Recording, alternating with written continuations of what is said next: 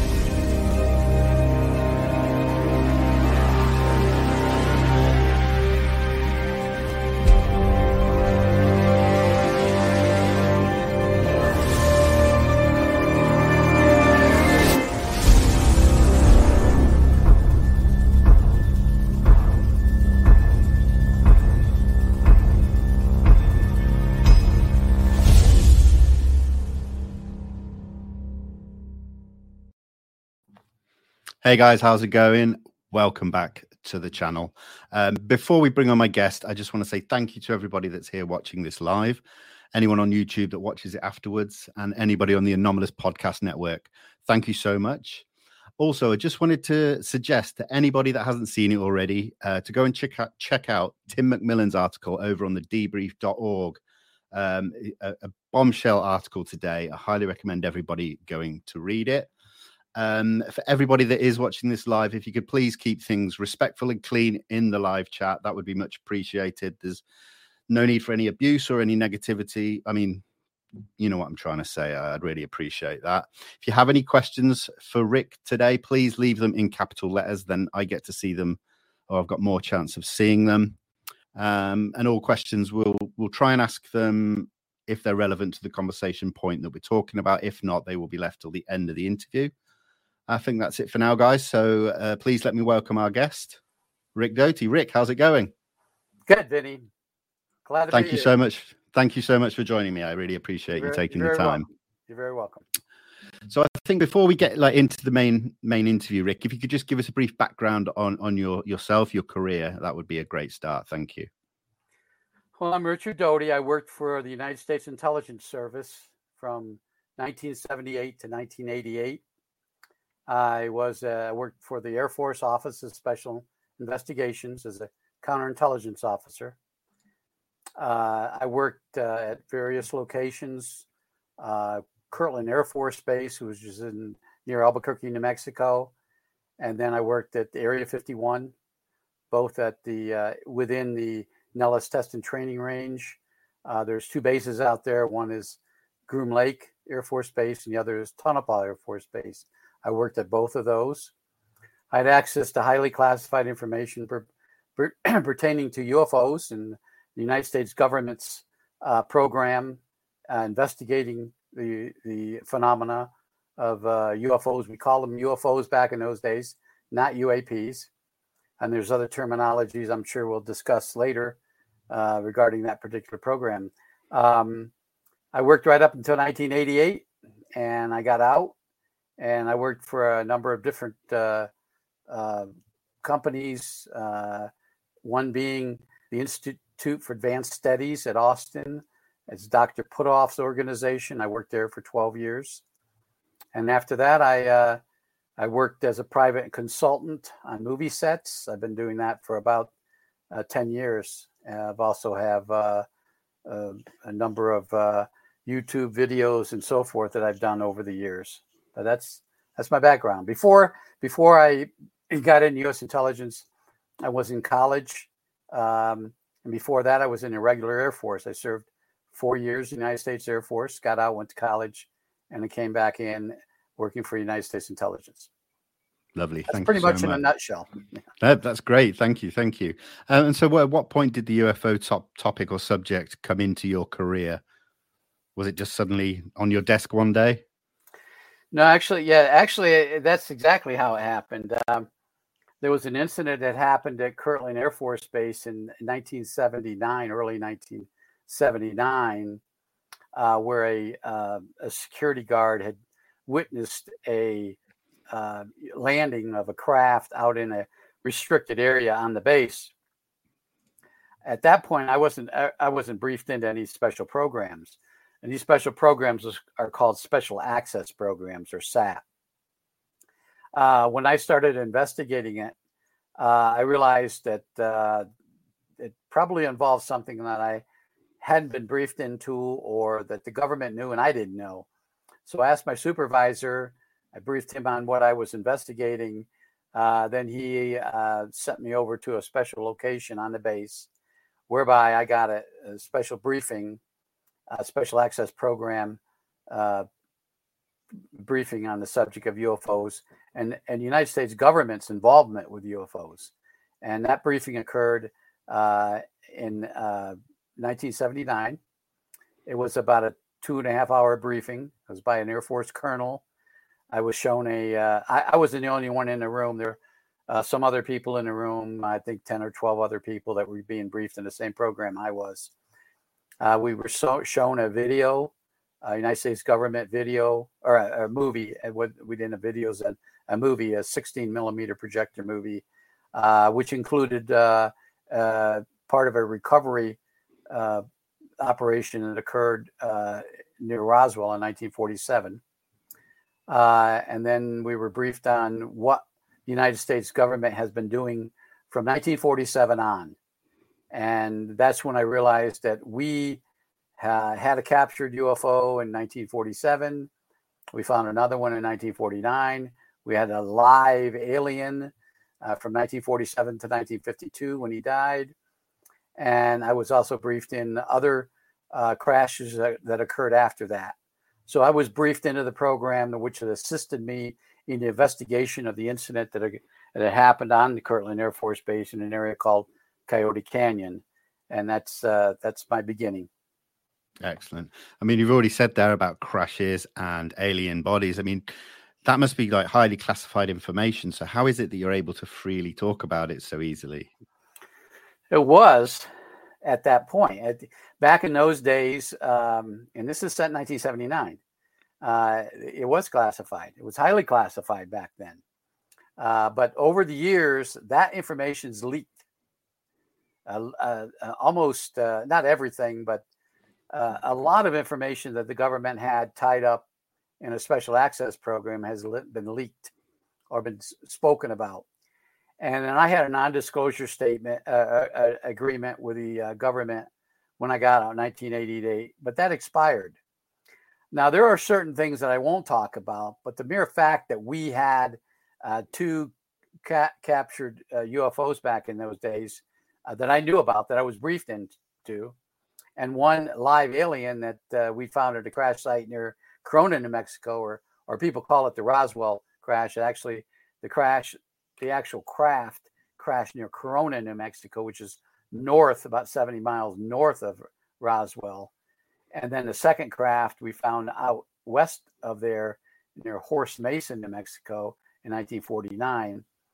Um, though, all that information has been released. Uh, the Roswell, uh, uh, the number of books uh, regarding the Roswell incident, but few people get have have it all right. I mean, Stan Friedman had it right, and some other people have had it right. Uh, and then there's some books out there that have it completely wrong. But I was briefed into the official program. I know what officially happened, and I'll just uh, accept what the government told me what happened. Fair enough. Yep, can't can't argue with that. Um, now it said that OSI spied on civilian UFO researchers, even breaking and entering homes and feeding them disinformation. Can you tell us about that and why they felt the need to go to such lengths? Were, were they getting close to the truth? What was the reasons behind all that? Well, the United States government has such a thing as a counterintelligence network around uh, vital inst- installations. Uh, and believe it or not, the, the, the British MOD, uh, MI5 and MI6 has exact same program as we do. In fact, uh, I sat in a room uh, many, many years ago with uh, MOD people who, and, and I'm sure most of you know that the, the Ministry of Defense has a counterintelligence uh, part. Uh, they, they have it, and and and the and the object of that is to protect the installations, just like we we have to protect our military installations in the United States. And one of the way one of the way ways we do it is we set up a counterintelligence network outside the base, and that protects us against foreign intrusions, foreign spies. Now, remember back in those days, we had a Cold War going on. We had Soviets uh, trying to spy on us. Of course, we were trying to spy on them too. So we set up a counterintelligence network around the base, and and and that involves uh, finding out what the what everybody's doing and what everybody's collecting. And a side note on this is the UFO community. We want to know what the UFO community was doing. We want to know know what information they had, and whether they had been penetrated by Soviet or other hostile intelligence agencies, such as the Chinese or East German and so forth. So, in order to do that, we would have to penetrate uh, those agencies and keep an eye on what and what they were doing and what they were were were gathering. Now, I've never been involved with any in, uh, operations that uh, uh threatened UFO uh, researchers. Uh, all we did was keep track of what they knew. We never tried to influence them. At least I never did. But we had to keep track of what they what they were doing and and what they knew. And and, and an example of this is Bill Moore. Uh, I mean, most people following the uh, phenomena, UFO phenomena back in the uh, late 70s and 80s know Bill Moore. He wrote he wrote the first book on Roswell. Him and, and Charles Berlitz. Uh, I think it was a very very good book. Uh, one of one of the the few things that people don't know uh, is that there's a lot of information about Roswell that Bill had had found out about that wasn't in the book, and there's reasons why it was never uh, never made it made it into the book. But besides that, we we recruited uh, Bill Moore because he was a member of um, MUFON, APRO, CAUSE, and uh, he, kept, he kept track of what they knew, and he told us what they knew. But at no time did we ever influence uh, I never broke in any uh, MUFON uh, um, members' houses. Uh, I know, I know what that's. I know why you said that, and we'll talk about Paul Bennewitz in a in a little bit. But um, so we just kept track of it. Now, Bill Moore had other other uh, connections with us, and that dealt with counter espionage because he had a, he had information uh, pertaining to, and he had contacts within the Soviet Union and so that's that's a different uh, program, so to speak. But uh, we never broke into any. I didn't. OSI never broke into any uh, researchers, MUFON or APRO or CAUSE's uh, residences and, and and stole information. We never bullied them. We never threatened them. Uh, that's all made up in in in the press. Okay, yeah, no problem. So, I mean, let's talk about Paul Bennewitz because unfortunately, people do associate the disinformation and your um, interactions with him to to be an influence on what happened to him. So, can you break that down and, and sort of lay it out to us how how it really went down, or, or your side of things? Well, Paul Bennewitz uh, was a uh, he owned a a uh, a company right right outside the base uh, of Kirtland Air Force Base. Uh, it was called Sci- uh, Thunder Scientific Laboratories he made uh, environmental sensors for uh, U.S. submarines. So he had a industrial security clearance. He had uh, and he he made sensitive things for the government of the United States government, not just the sensors for the submarines, but uh, other things for the United States Navy. He lived right outside the base, right outside uh, one of the largest nuclear weapon storage areas in the free world, and he started seeing objects flying around the base, Kirtland Air Force Base. So he was photographing those objects. He also set up uh, uh, scientific uh, collection uh, devices. Now, Paul Bennewitz was a physicist, he was a scientist. And eventually he thought there was a threat to the base. So he went to uh, the, uh, the chief of security for Manzano Base, which was where the nuclear weapons were stored the uh, the person he contacted was a lieutenant, Air Force Lieutenant Colonel Ernie Edwards, And he told Ernie Edwards about what he was seeing uh, near the base. Well, uh, me being the counterintelligence officer for the base, uh, Ernie Edwards, and I knew him very well. He attended most of our security meetings. He immediately called me and said, "Listen, uh, Rick, I need you to come down to the office. I have something very, very important to tell tell you." So I did. I went down there, and he briefed me on the Paul Bennewitz, what Paul Bennewitz told him. We immediately started an investigation because there was uh, there was a uh, indication of a threat to the base. Uh, Paul saw these things flying around. We didn't know what they were. I mean, at least I hadn't been briefed into that program. So we, uh, myself and another uh, person, went out to Paul Bennewitz's uh, uh, office out at Sci- Thunder Scientific Laboratories. I introduced myself as a counterintelligence officer. I didn't hide anything. I said, "You you provided information to uh, Lieutenant Colonel uh, Ernie Edwards, and we're interested in what you you had." Well, Paul opened up. Paul uh, completely uh, uh, opened up about what he was doing, what he saw, what he photographed, showed us the photographs, uh, thought there was a threat. Paul had served in the United States Navy. He was a patriotic American. He had a, a scientific laboratory that provided very sensitive electronic devices to the United States Navy. Uh, so he was concerned. He was he was really concerned. Um, now, a side note about Paul: Paul had been a member of APRO since 1960. Paul was a strong believer in UFOs, alien contacts. So he already knew this. He already knew about aliens he after a couple meetings with Paul, he he connected what he was seeing with ETs or extraterrestrials. So that's how that connection occurred. Now, what Paul was actually filming, and this is not classified anymore, were the uh, United States Air Force's drone program. We started a drone program, the Air Force did back in the late uh, 70s and early 80s. And the way that the uh, drones were uh, tested back in those days was there would be an airplane flying, a mother mothership, so to speak, and these uh, drones would fly out of the airplane, the Air Force plane, and being controlled by operators within inside that plane, that close proximity.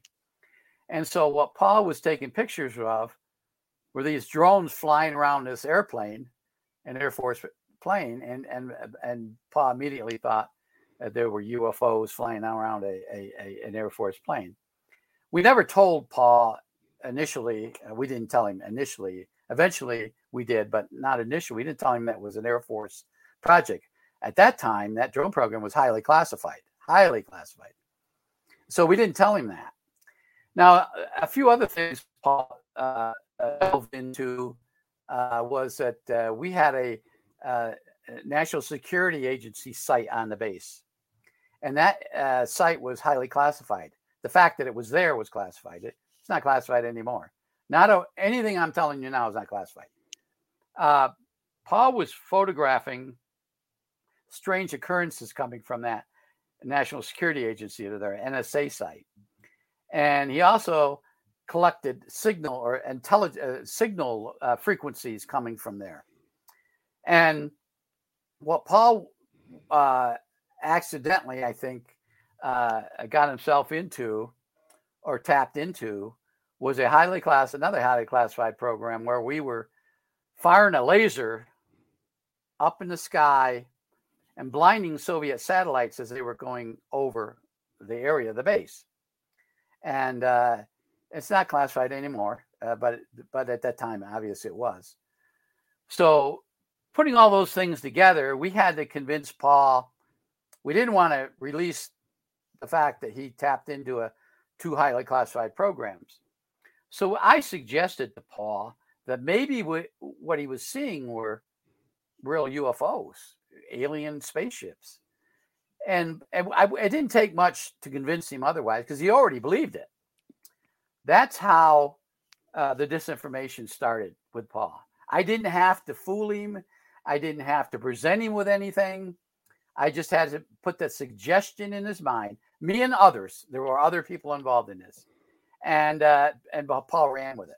And I we told Paul, listen, this is classified, Paul. You can't tell anybody. Well, well, he didn't, with except with exception of a few people such as uh, uh Allen Hynek, uh, he who was involved in this program, and some others. But uh, that's how the Paul Bennewitz uh, uh, project occurred.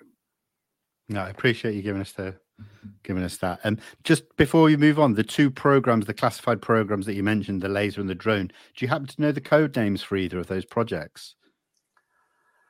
Uh, the uh, drone program um, was Amber something, and I, I don't I don't remember the NSA program, uh, the NSA uh, uh, project. Uh, it was an NSA code name for it, but uh, well, at the time I didn't know what it was. I sure. had to get briefed into the program with NSA, and that of course presented a lot of problems because when we when we briefed NSA uh, security, uh, they immediately began their own investigation, unbeknownst to us they had a parallel investigation going on as we did. Now, our investigation involved the FBI because um, we the FBI is responsible for any type of uh, espionage occurring in the United States. So we had to bring the FBI in. And the NSA didn't. NSA had a, a purely uh, secretive uh, investigation program. And so uh, I eventually got briefed into it, but it took some time to do that. No, that's fair enough. Um, now, I mean, I suppose you didn't know what the outcome would be when it came to Paul Bennewitz, but I mean, I suppose at the end of it, did you feel any kind of guilt or regret or, or of even being a part in, in what happened to him? Like how, how did it make you feel? Well, the Paul Bennewitz case, uh, it was his project was called Seven Lambs. Seven Lambs. That was the investigation of Paul Bennewitz. Uh, and that's been released uh, before. Um, there are the, there there are a lot of other things that occurred regarding this project and this investigation than just that. Uh, Paul Bennewitz was a pilot. Uh, he flew uh, uh, his own Cessna, a single engine Cessna 182, and he flew around taking pictures. Well, Paul actually photographed some real UFOs, which uh, he he came back and showed us he had his own la- uh, photo lab, so he developed his own photos and showed us these things.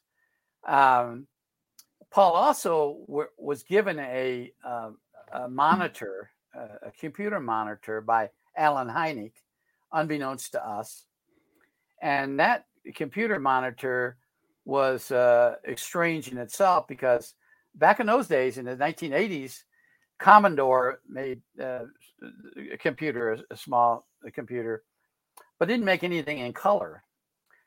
Well, somehow Paul got his he got color.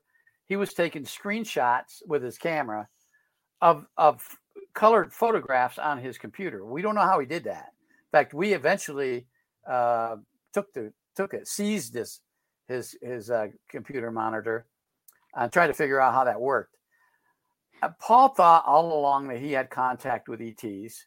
That he was getting strange uh, signals, uh, strange writings, alpha. Uh, he calls it the alien alphabet. Um, and he was taking camera shots. I shouldn't say screenshots, but say camera shots of him.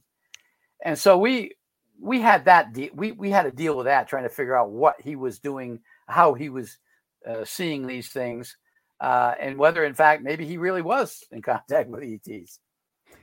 And then on the other side of this uh, was the other complex investigation involving one of his employees who actually had contacts with a, uh, a foreign government. So we had an espionage investigation going on. So all those things dealt into the Paul Bennewitz story, which uh, the, the investigation lasted seven years uh, eventually ended. Uh, I maintained friendship with Paul all during this time period. I eventually told Paul, you know, what you were seeing was something, you know, what what you initially were seeing, the photographs you were seeing came from uh, a drone program and another highly classified program. Well, he wouldn't believe me. He goes, "No, you don't have to tell me. I know they're UFOs." He he would never believe anything other than what he uh, regarding the UFOs. Um, now, you you spoke earlier about breaking into people's houses. Paul Bennewitz, uh, during this investigation, investigation, gave us carte blanche um, permission to enter his residence anytime we needed to. He gave us his key.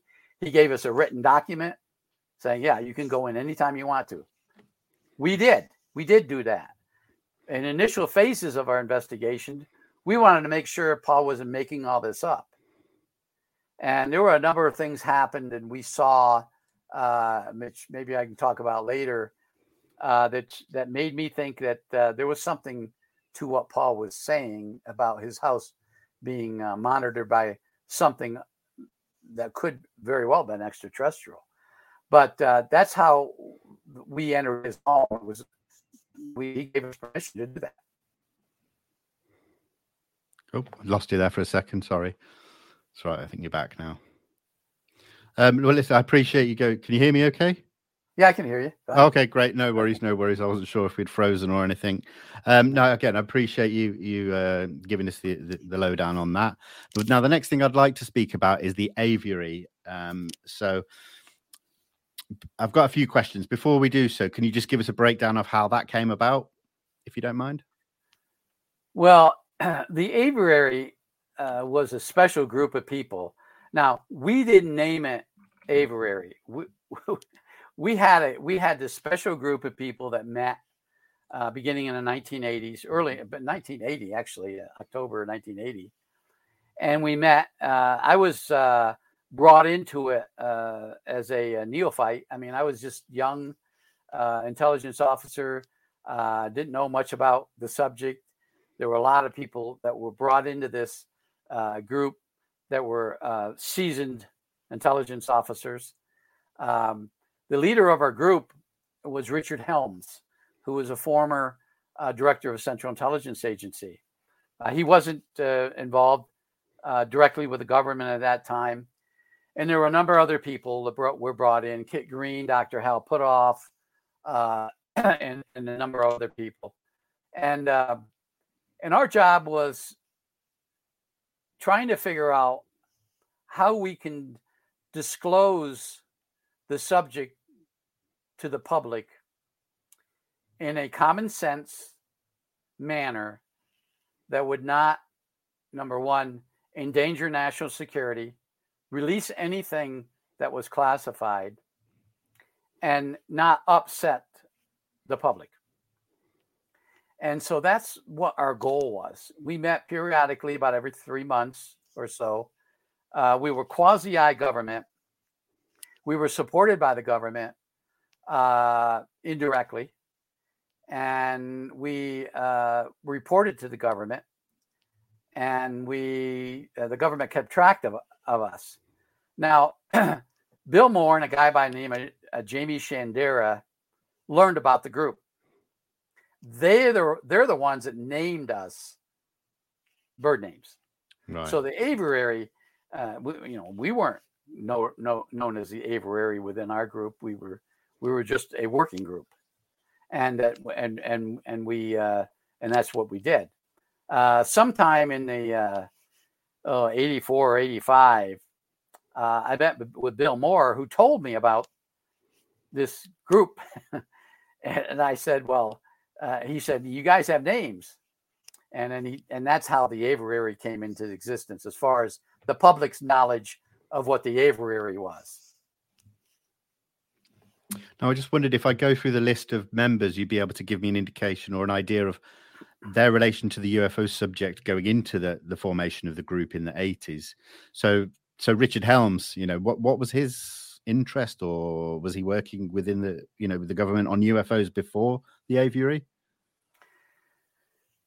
Richard Helms was, uh, you know, he came into the agency at the beginning of the creation of the Central Intelligence Agency. Uh, he was uh, involved in uh, uh, Army intelligence prior to that and the uh, Office of Strategic Intelligence.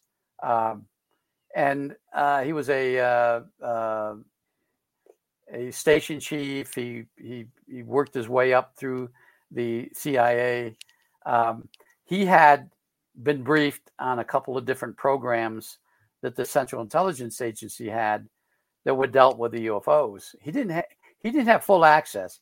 He always told us he had he was 50. He was 50-50, meaning he had 50% knowledge of the subject and 50% not uh, information he wish he had. So he was 50-50. 50 in, 50 out. Anyways, uh, eventually over the years, uh, he became more involved in a program. But of course, uh, he got uh, uh, into to, to the, the dark side of the program, so to speak, when um, the agency was investigated in the four, in the 70s um, regarded uh, in in regards to assassinations and so forth, uh, and um, and then eventually he got out of the agency. Uh, he retired, but he uh, maintained contact, and uh, I don't exactly know who uh, selected him as the leader of the aviary, but um, when I uh, was uh, brought into it, Richard Helms was was the the the um, leader of our of our group.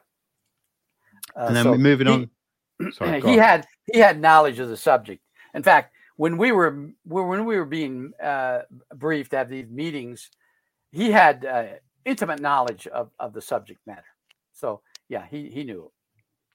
Uh, moving on to Kit Green, what what were you aware of regarding UFOs and Kit Green in 1980? Uh, well, first of all, Dr. Green and I worked on uh, classified broker programs together. I I know I knew Kit for a good many years. Uh, Dr. Green, uh, he was a he's a doctor, a medical doctor, and he was involved with remote viewing uh, with Dr. Puthoff back in the 70s. And Kit Green had been briefed into the program on the medical side of it, medical knowledge. So that was his connection to the aviary. Yeah, and I suppose um, moving on next would be well, let's deal with Hal Puthoff then, because you mentioned him there. So I suppose is that a similar vein to Kit Green? You know, uh, SRI, DIA, CIA, that kind of connection. Yes, Doctor Puthoff was a uh, an, uh, he was in a Navy. He was a physicist in a Navy. Worked on lasers way back in the '60s. Uh, he eventually went to Stanford. Uh, got involved in SDI, the, the remote viewing program on the scientific side of it, not on the remote viewing side, not on the paranormal side of it. Um, and um, he uh, was one of the chiefs involved in the uh, the, the uh, setting up the remote viewing program for the military and for the intelligence community.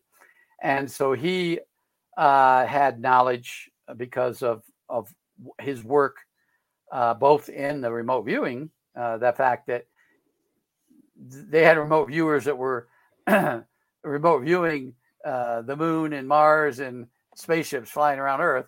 So he had knowledge of that. Uh, it, it, it, but I, I didn't know everything that that uh, Dr. Puthoff was working on back in those days, but I knew he had knowledge of the subject. Excellent. I've just got a quick question here that's kind of relevant to what we're talking about. With regards to Kit Green, he stated he was shown an alien autopsy is are you aware of, of a real autopsy video within the Intel circles at that time or, around then? Yes, there there were uh, there were real uh, autopsies performed, and and the um, the uh, ETs that were from the crash, the dead ETs from the crash, and Corona, uh, there were autopsies done by the Armed Forces Institute of Pathology on those beings. And then there were other crashes where there were uh, dead ETs that uh, that there were uh, autopsies, and every one of those were filmed. And um, I, you know, you, I, I don't want to speak for Dr. Green. I wasn't present when these, and and I don't know exactly what he saw, but I'm sure he had access to those. Brilliant. Thank you. Um, moving on. What about Bruce Maccabee? What was his connection to the UFO subject? Bruce Maccabee was a uh, optical scientist, and um, he had uh, uh, his access was uh, more in line with technology, uh, understanding the, the, the technology from uh, uh, extraterrestrial crafts. That was his his knowledge. Brilliant. Ron Pandolfi. Ron Pandolfi was within the central. He was a CIA officer. he was in the paranormal, sat in a paranormal desk at the CIA, and so he had he certainly had knowledge of the of the subject. Uh, he had been briefed into the program, and uh, he had the uh, he was more or less a representative some, from the CIA on the on the in the group. Brilliant. Uh, someone who I don't think many people might not have heard of is Ernie Kellerstrauss. Ernie Kellerstrauss was a, a um, an Air Force uh, scientist uh, who had um, knowledge about technical uh, uh, projects that the government was working on uh, in the reverse engineering program. Is it right? Am I right in saying that he'd examined UFO artifacts then in that program? Yes, yes, yes, he did. Brilliant. Uh, Captain Robert Collins. Uh, Captain Robert Collins was a um, a scientist, Air Force scientist at the um, at Wright Patterson Air Force Base, and he had had access to uh, some of the artifacts that they had taken off ET crafts uh, that were that were being examined at the Wright Patterson, uh, uh the Institute for, uh, I think the Air Force uh, Institute of of Technology, and that's where he was, and that's where the the the some of these items were taken, and back in back in 40s, the only the only place that that uh, were was dealing in the subject uh, was at Wright Patterson Field, at Wright Field, and uh, so a lot of these uh, uh, artifacts were taken there. Now we had Los Alamos National Laboratories, but they were more or less in the nuclear arena, not in the technology arena. Initially, I think most, uh, and don't quote me on this, but I think most of the the uh, devices that we didn't understand was taken to Wright Patterson. Right, lovely. Uh, Dan Smith. Dan Smith was a civilian, and he was um, he was an in between, a go between. He was somebody we used to get information from the outside, and that's I'll just leave it at that. No problem. Am I right saying he was a civilian UFO researcher? Yes, yes, you're correct. Excellent. Um, Colonel John Alexander. Colonel John Alexander was a uh, United States Army uh, officer involved in highly classified projects, uh, both within the Army's um, Institute of Advanced Technology and at, uh, at Los Alamos. And so he was involved in a lot of different aspects of the subject of UFOs. Uh, I'll just leave that that that.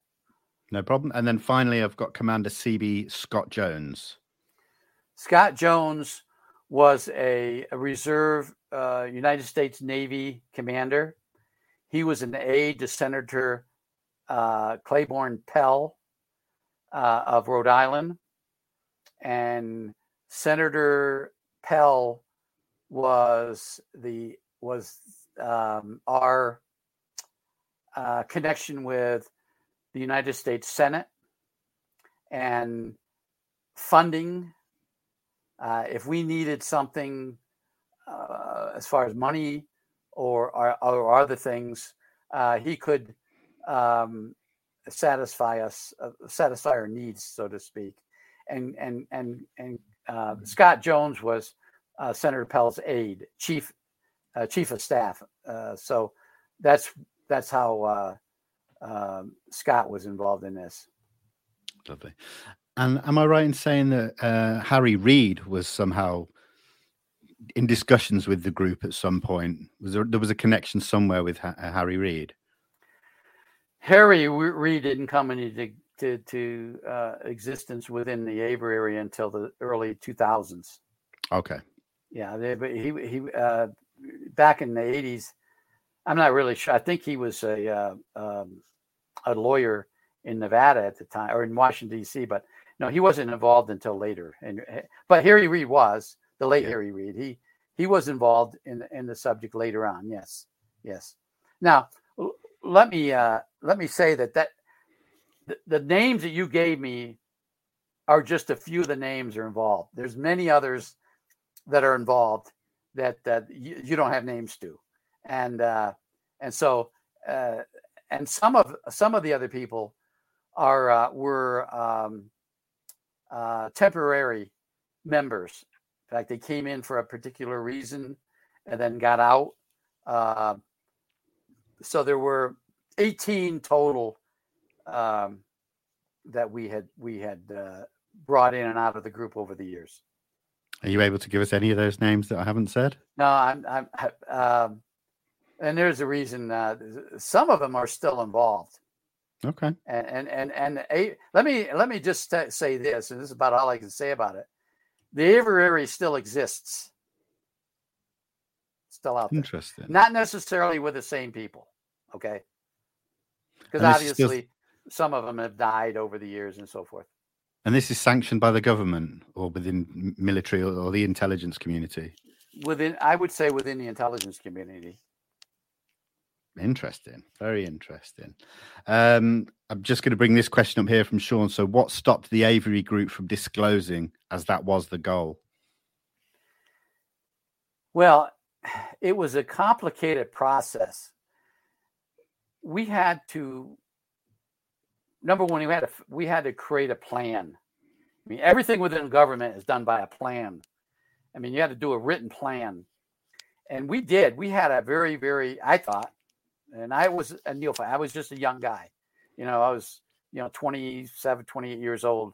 Uh, I, I, I wasn't the senior person, obviously. I was a very low person in that group, but I had jobs and things I had to do, and I did it. Uh, senior representative in the group, uh, they've created a plan, an operational plan on how we should proceed with disclosure. And, but it was so complicated that you had to get uh, so many different agencies to agree to it. Now, you understand from 1947, uh, when, when, when the Roswell craft crashed in 1947, the second craft in 1949. But in 1947, we didn't have an Air Force. We had, and we didn't have an intelligence community. We didn't have a CIA. We had the uh, the Army Air Force. Uh, we had still had uh, the Army actually took over the OSS, so their intelligence uh, was coming from the from the Army. Uh, the National Security Act was passed in September of 1947, the creation of the United States Air Force, and a Central Intelligence Agency. But the CIA never actually got off the ground until 51. I mean, it took some years to form it and so forth. So we had we had to deal with some some older operational plans that were in place eh, after the uh, Roswell craft crashed. And then in 1960, the DIA came into existence, the Defense Intelligence Agency and and and and and, just bear with me on this, okay? I'm giving some sure. historical, but in 1969, the United States Air Force wanted to get out of it. The Air Force says, "Listen, we don't want this program. We the UFO, the Project Blue Book, Project Grudge, Project Sign, the Air Force had. We we wanted to get out of it, so they uh, created this Condon report, and it was actually written by the Air Force. I think most people, any kind of common sense, can can figure it out that it wasn't done by Condon. It was his name stuck to the report. Uh, it, the Air Force wrote it to get out of it, but the Air Force had to find some agency to take it over. The DIA, relatively new agency, ten years old or nine years old, raised her hand and said, "We'll take it.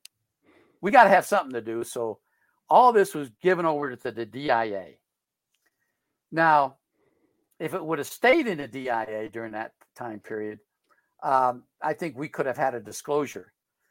But what happened was the Navy became involved in this, Office of Naval Intelligence. Then the the O ONI uh, were collecting was collecting information about the subject of UFOs, incidents uh, involving Navy, just the Navy, and never sharing it with the DIA, keeping it in house. And of course, the Air Force, 1971, decided, you know, this could be a threat to national security, so we have to keep involved in this. So now the Air Force is involved in it, and they're not sharing their information with the DIA. So now you got all these different agencies involved in this. And now when we become a, a quasi entity of the government that wants disclosure, we had to we have to uh, uh, coordinate all this with all these different agencies. Now, again, in 1980 time period, we had the National Reconnaissance Office, NRO. They're involved in it. Uh, they're not sharing with anybody but certain members of the Air Force because they're getting their funding directly from the Air Force. That was a complicated uh, description of it. And that's why we were not able to fully uh,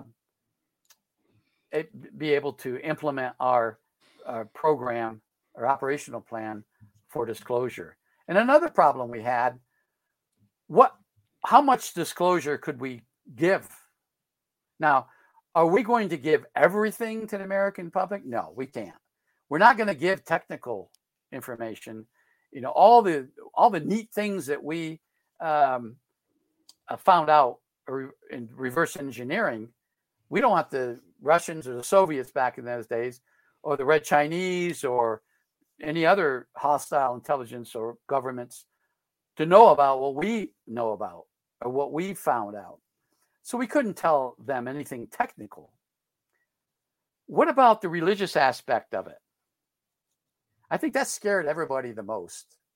What if we said, okay, you know, yeah, something came here uh, 1947 and we had a live alien and he told us that he'd been visiting Earth for 2,000 years and he was here 2,000 years ago. What's the immediately thought, the thinking process of somebody that's religious? Religious? Oh my God! Did did the did the alien put Jesus on Earth? So that that uh, plant played into our our our problem with disclosure. No, fair enough. Um, great question here by Jay Allen, which is also on my list. Is um, what are your thoughts on Bob Lazar's story? Well, I was at Area 51. I was a counterintelligence officer. I think it's you know, there's there's smarter people out there figured that out. Uh, even Phil Klass uh, got some records. Anyways, I was a, I was a counterintelligence officer out there. I knew about uh, S2, not S4. Um, the problem with uh, uh, Bob Lazar's story is that S4 was under was a fourth level under S2. The complex is called S2. It's S meaning site, site two. Uh, and S4 was a fourth level. Uh, I was at S2 a number of times. Uh, that's administrative control uh, operations for at the, the lower levels. I was never at S4, never was down in S4, never saw what was down in S4. I just didn't have a clearance or didn't have a need to know. Uh, when Bob Bob Lazar's story came out in 1969, uh, 50, uh, 89, um, I checked with one of the chief of securities out there who was very, very, very close to me. I mean, I I just left the intelligence community, and and he checked, and yeah, Bob Lazar did work out there. I think it was only for 96 days or 95, something like that, 98 days or something that something like that. He did work out there. Uh, he did have he did have access to S4, but that's the only thing I can say. I don't know anything else about what he saw uh, or what he did down there. That's great, thank you. Um, I'm just going to move on to a few questions I've got here from uh, I've sent in by different followers on social media. So first of all, Yorne asks, Why has the military or whoever did fake alien abductions? What was the point of doing that? Uh, probably my weakest area um, is is abductions. Uh, I know we investigated them. I investigated some abductions. Um, I don't know about any actual United States government abductions. So no uh, MILABs or anything like that. Um, there were there. Uh, let me say this: there were uh, some specific operations that occurred to protect uh, other projects. Uh, we had, and I'll give you an example. Okay, there was an Air Force uh, major who had access to a, a program and uh, highly classified, and he started to uh, disclose it to somebody that shouldn't know about it. So we faked an abduction of the person that he was uh, giving the information to, to throw her, it was a female, throw her off. That's the only, that's the only uh, fake abduction that I ever knew about within the within the, the government. Now, there may have been others. You got to understand there's other agencies working this. The 7602nd Air Intelligence Squadron at uh, Wright Patterson, or at uh, Fort Belvoir, Virginia, uh, the real, real men in black did some things that I never had access to. So it could have happened, but I only knew of one instance, and I told you that. Great. Thank you very much. Um, there's a question from Dave Partridge. On Fade to Black a couple of years ago, you mentioned that there were two disinformation agents that you knew of active within the UFO community, one that's been around for years and one younger in comparison. Are you able to disclose who they were or are? No, I think they did. I think they disclosed really? themselves. Yeah, a UFO convention some years ago. Uh, one particular one sat in a room and, and said that he had been. Uh, um, co-opted by a particular person, uh, intelligence officer, not me. He named it. He named that intelligence officer, and uh, I, well, the other one I think everybody knows Bill Moore. I mean, right? Okay. Yeah, Bill Moore was the other one. So the the the younger one, uh, I, you know, I'm not. You know, if he wants, he'd already disclosed his name. Uh, I can't remember what UFO convention that was. Twenty. Uh, 06 or 7 sometime in there and then of course bill moore we don't we know bill moore was the other one of the others okay that's great no that's something we can look into appreciate it um did you play this is from uh, matthew ilsley did you play any part in the creation or dissemination of any materials related to majestic 12 no. Absolutely not. I think i was clear to that in 1960 in 1987 and 89 uh, FBI investigated it, uh, and and and the uh, the MJ12 documents contained about um, seventy percent factual information, and the other thirty percent. Uh, well, I shouldn't say 30. 20 percent was maybe speculation, and ten percent was outright uh, lies, false information. But it wasn't it was created by the government. Uh, I think you know this has been out there a long time. People don't want to believe it. People want to believe that the MJ12 document was created by me or Bill Moore or Jaime Shandera or uh, Carl Dale. I mean, all these names were involved in in creating these documents, uh, and, and none of it's factual.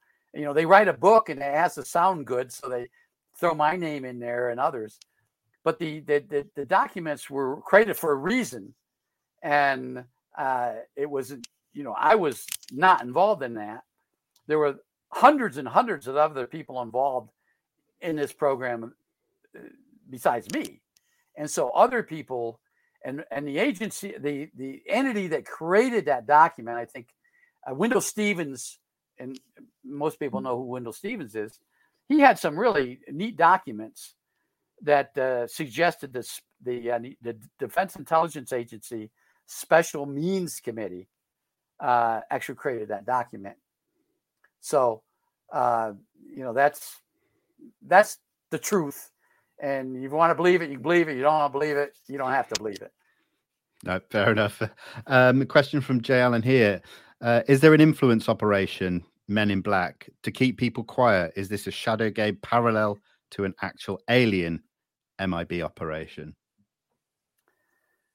Well, there's an entity called, uh, or there's an organization back in those days called the 7602nd Air Intelligence uh, Wing, Detachment 22.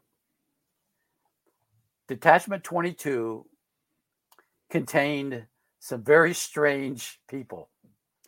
They were uh, people that could speak different languages. Uh, they're people that looked differently, had different facial appearances. Some say they had plastic surgery. I don't know about that. I've, I've never heard that anybody had purposely had their face uh, uh, manipulated in a way. But and some of them were ex uh, safe crackers, actors, actresses. There's men, women. Uh, there's all different races involved in this. Uh, African Americans, Hispanic, and they're assigned to this particular detachment, and their job is to collect intelligence, deep cover intelligence operations. And one one of their jobs is the Men in Black stories. I know I met them. I met some of these people. Uh, they uh, visited witnesses after I did. Uh, so yes, the government does have people. They don't call themselves Men in Black, but uh, they're out there for a particular reason. Most uh, most of, uh, of what they do are really highly classified, super secret stuff that they penetrate foreign governments. And it doesn't always, it doesn't necessarily pertain to UFOs, any kind of intelligence. Uh, but but there is a there is a, uh, uh a an organization that uh, people will, could could go back and claim to be the Men in Black, the the real Men in Black. Yeah, great. Um, the next question I've actually got a few times was regarding some documents that you showed to Linda Moulton Howe. Now, I'm assuming it's to do with DNA manipulation. Manipulated 65 times in order to create Homo sapiens sapiens. Is that were they true documents? Was that not true? Was it disinformation? Like, can you tell us about those documents? the Linda Howe case, uh, I was given a task now, everything I did was sanctioned by the government, obviously, or I would, you know, be in jail someplace. Uh, I was at, I was tasked with contacting Linda Howe uh, because she was a really good researcher and she had contacts within the government that we were worried about. And my job was to meet up with her, uh, get to know her, try to recruit her, number one, and then try to uh, find out who her sources were within Washington, D.C. So I contacted her. I brought her out to the base. I brought her into a very, very secure area. I set her in a particular location where she could be filmed through a one-way mirror. She she describes this probably better than I do. And I showed her some documents that I had gotten that morning from an armed forces courier uh, highly classified document. Armed Forces Courier Service only transports highly classified, has to be above top secret or above. Uh, I, got it into my office. I looked at, I opened it with my supervisor present because we both had to sign, and I was to show her those documents. So, and I did that. She came in, she sat down, everything was recorded. I had other people looking in. I gave her the document. I said, You can you can look at this document. You can read this document. You can't take notes. You can't photograph. As soon as you're done reading it, it goes back in the, the safe folder. The safe folder is a is a, a, a safe a folder that will um, uh, that you put a document in, and if you if you close it in a certain way, if you try to open it in a certain way, there's small thermite uh, uh, strips that burns the document. So, uh, and I had to then send it back. So what she read was what I was told, what I was given to tell her to read, showed her. So now you're asking me, is everything in that document real? You'd have to go back and ask the government that because sure. I don't know. I, I I I read it. It was a thick document and had uh, the complete history of U.S. involvement, including uh, the DNA uh, studies. It was very few people ever had access to that stuff. Um, and so, what she read, uh, I would I would assume was factual, at least most of it. And after she was uh, finished reading it, put it back in a container. Uh, then I, I took, uh, she asked me a lot of questions I couldn't answer, and then I took her took her back uh, off off the base. Now I maintained contact with Linda Howe for years, but I we could never recruit her as a as an asset. She's just too smart. She knew what we were trying to do. She didn't want to tell us sources, and so uh, we just left it at that. And ah, we we never bugged we never bugged her car. I mean, I heard I read this uh, a few months ago, or back in November, that we were allegedly planted devices in her home, and I, we never did any of that. That's absolutely false. Brilliant. Uh, Jefferson Lee asks, what aerospace corporations do you know that are hiding advanced physics or advanced materials that are allegedly not of human origins? Uh, hmm. that's a that's a it's a loaded question. The um, one of the ways the government, United States government, hides information is through the contractors. Um, I worked for Dr. Puthoff in the Institute for Advanced Studies at Austin. He had DARPA contracts. And I saw it firsthand there. That's all. I'll just say that because I, I can't talk about what I did with, with Dr. Puthoff because it's, it's, proprietary uh, in its information. So I'm not going to talk talk about it, with exception that the government hides highly classified reverse engineering uh, projects within contractors because contractors uh, are not subject to FOIA under Title V United States Code. They're exempt.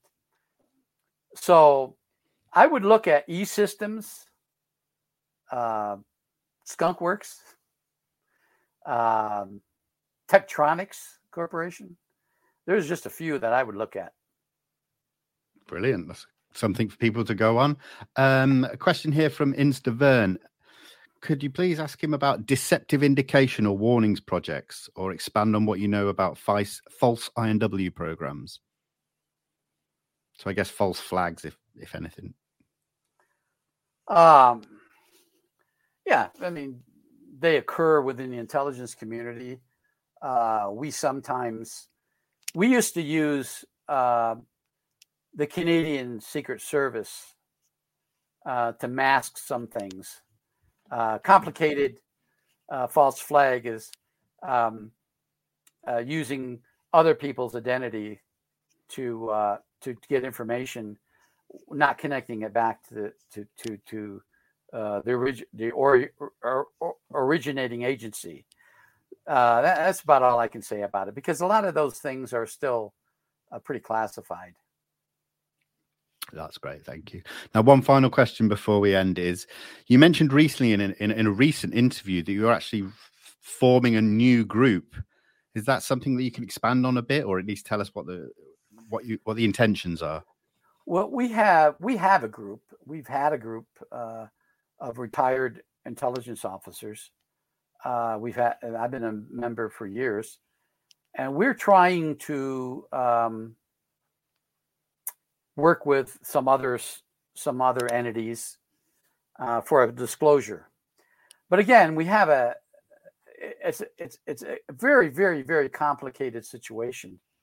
Uh, we, we number one, we have to be very careful that we don't disclose any classified information because we're going to be end up being prosecuted in court. Uh, number two, uh, we can't uh, identify anyone within the intelligence community that is working on these projects because there's a law uh, that that says you can't disclose an undercover person, an intelligence officer. So you you can't do that, and we don't want to do that. So um, we're trying to work with Congress. Uh, people like well, Harry Reid was one, but of course he died. Uh, Marco Rubio, Senator Rubio. Uh, there's a number of different uh, um, senators and congressmen, both on, on both sides of the aisle, both Democrats and Republicans, that we're working with, trying to get some legislation passed that could protect people uh, from disclosing certain things about the subject. And before we ever uh, disclose what we want to disclose or start a really, really a successful disclosure pro- program, we want some laws on our side, and and that's what we we have to do first. I appreciate that so much. And Rick, thank you so much. We are out of time, but I really, really say uh, thank you so much for coming on uh, and answering the questions. Um, uh, it's been great. I really appreciate it. So, uh, yeah, thank you so much. You're very welcome. Very welcome. Take care. Thank you so much. You're welcome. Bye bye. Well, guys, thank you so much to everybody here live watching. Uh, I really appreciated all the input, the questions, uh, for keeping it nice and mature in the chat. We'll be back next week, but for all details on upcoming shows, you can follow me over on Instagram and on Twitter. All the details are below. But for now, guys, thank you so much. I hope you all have a good rest of your day, and I'll see you soon. Take care.